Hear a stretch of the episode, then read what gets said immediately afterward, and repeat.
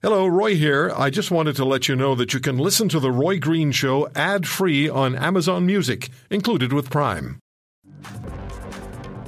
They did one of the interpreters like a few years ago. They beheaded him. They put his head on his chest on the highway to make it as, a, as an example for the rest of the interpreters. They will do the same thing. They will kill the family. They will kill him. They won't even hesitate.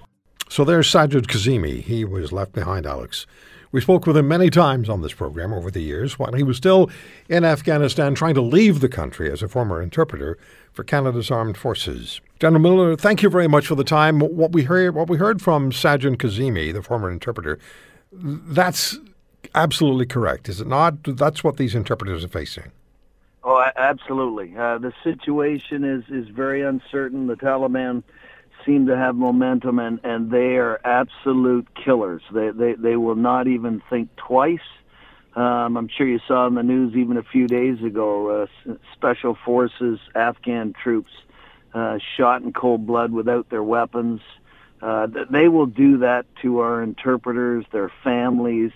Uh, you just they're they're just the worst kind, and I don't even know how anybody would want to join their forces. So uh, we this is there's you know obviously we do need to do this fast. I, I know that there is a team on the ground, but yes, we do need to get going and get the interpreters out.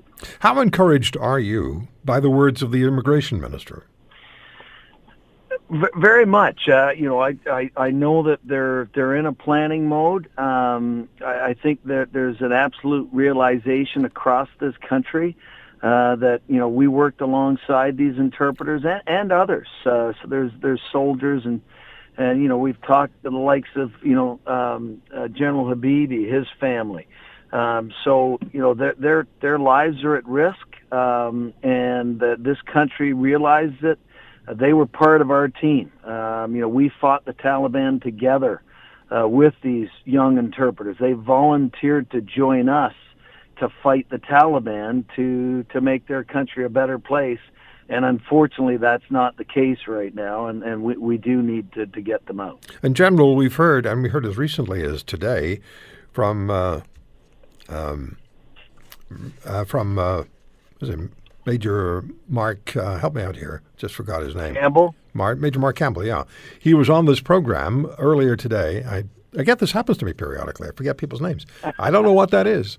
and he's a great guy too, he by is. the way, Major Campbell. I'll tell you, hats off to that uh, young young major. I'll tell you, he's he's he's connected to the Afghans. You know, here's a guy that lost both his legs. Yep. Um, and you know he fought hard, and and he's you know he's joined up with us trying to get these interpreters home. Well, he was with us for almost half an hour, and I've talked to the major many times over the years. So I just had that momentary synapse lapse. Um, but he pointed out very clearly that these interpreters, when they went out on missions with the Canadian forces on the front lines of fighting, and it wasn't conventional battle, this was uh, a, a- uh, not synchronic battle. This was just it developed as it went along. That the interpreters were just absolutely key to the forces, and they were often the primary target for the Taliban and the insurgents. Yeah, absolutely. We we lost, I think, as you know, six or more interpreters. They fought with us. Uh, my, I can tell you, my interpreter walking through the streets of some very very challenged villages where we knew the Taliban were there, and uh, you know they they maneuvered in vehicles with us. We lost a you know number of troops and vehicles. The IEDs were were all over the place. We had to be very careful with that.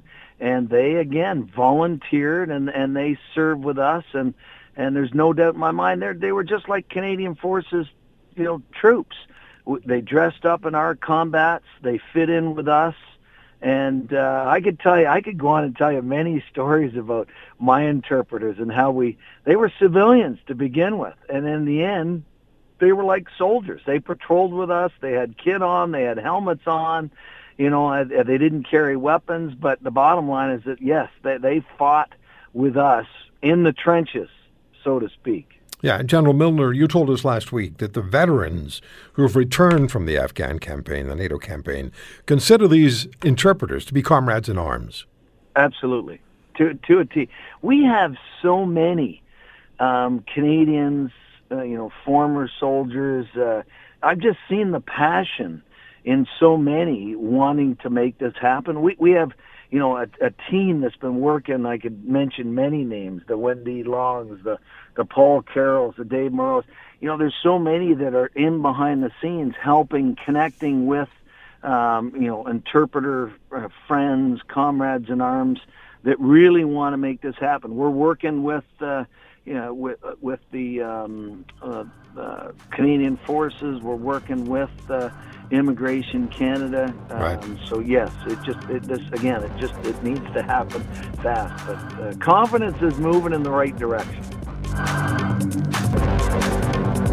If you want to hear more, subscribe to the Roy Green Show on Apple Podcasts, Google Podcasts, Spotify, Stitcher, or wherever you find your favorites. And if you like what you hear, leave us a review and tell a friend. I'm Roy Green. Have a great weekend.